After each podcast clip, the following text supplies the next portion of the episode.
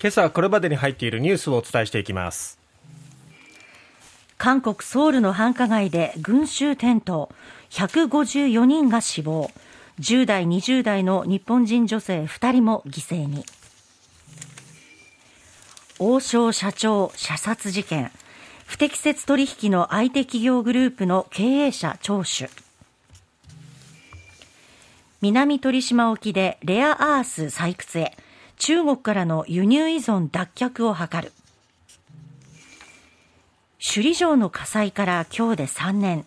正殿の復元2026年の完成目指す。オリックスヤクルトを破り26年ぶりの日本一。4連勝で去年の雪辱果たす。さてハロウィーンに関してですけども韓国ソウルで大変な事故が起きてしまいましたね、はい。えー、ドラマの撮影地としても人気のソウルの繁華街イテウォンで、ええ、ハロウィン前の29日夜に群衆が将棋倒しになった事故でソウルの消防当局は30日死者が154人負傷者が132人に上ったと発表しました。そして日本政府などによりますと日本人女性2人の死亡が確認されたということです、うん、え2人のうち1人は北海道根室市出身でソウルに留学中だったという富川芽衣さん26歳、はい、え家族によると30日の夕方日本の外務省から連絡があったと。もう1人もソウルに留学している10代だということです死者の内訳は男性が56人女性が98人、年代別では20歳代が103人と最も多いとい。うことですね、はい、えー、救助された時点ですでに心肺停止状態だった人がたくさんいたということなんですね、えー、えー、そして外国人の犠牲者は26人で日本の他にもイラン中国ロシアなどの国籍だということなんですね、えー、非常にまあ多くの人で賑わうことでも知られるイテウォンですけどもこのハロウィーンというイベントがそこに拍車をかけて、えー、多くの人が殺到して、まあ、SNS などでもその時の映像っていうものが上がっていますけれどもかなりショッキングだねもう全く身動きが取れないぐらいのね、日周ぶりですよね。で、まあ、押し合い、へし合いっていう形で、こう、左右に人波がこう揺れていく様っていうのもわかるわけなんですが、ちょうどこの場所、土地っていうのが、えー、下り坂になっているところもあって、はい、足場がこう取られやすいというかね、うん、で道幅がすごく狭いんですよ、ね、狭くなっているところに人が集まってということでね、はい、我々はちょっとね、本当これ、まあ、あの、毎日新聞の一面などにもですね、この上から見た写真、画像っていうのが、えー、掲載されているんですけども、まあ、この三つぶりといったらね、いやこれは危険だなと思うわけなんですけども、はい、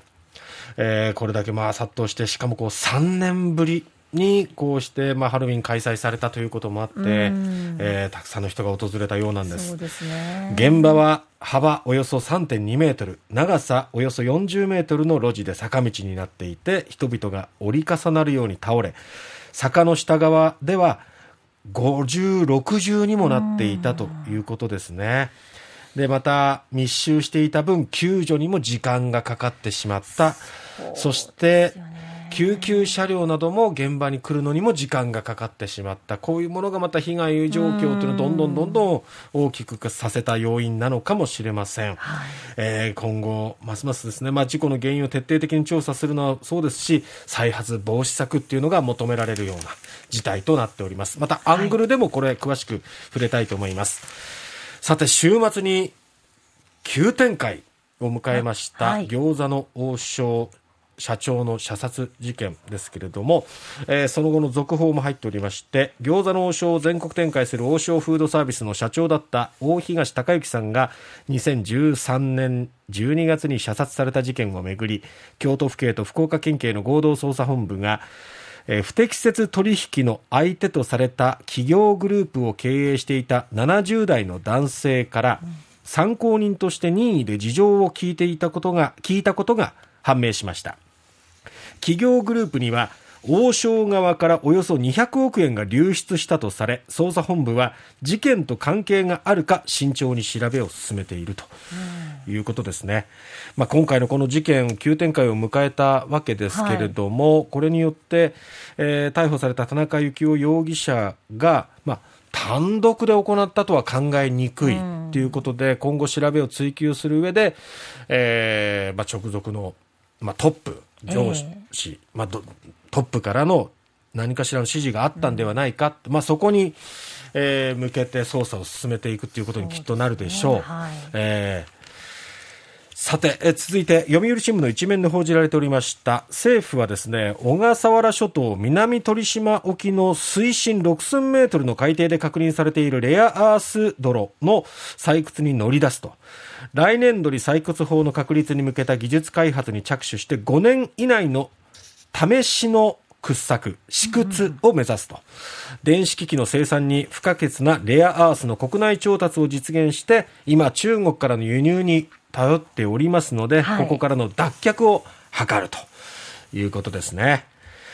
首里城の火災から今日で3年を迎えました。正殿の復元工事の起工式が11月3日に行われるということで、これから、えまずはおよそ120億円をかけて国はこの正殿の復元を進めて2026年の完成を目指すということです。今後、国や沖縄県は、見せる復興をテーマに掲げておりまして、その、えー、過程を公開していくということです。日本シリーズ、今シーズン盛り上がりました。本当に面白い試合が続きましたけれども、制したのはオリックスバファローズ。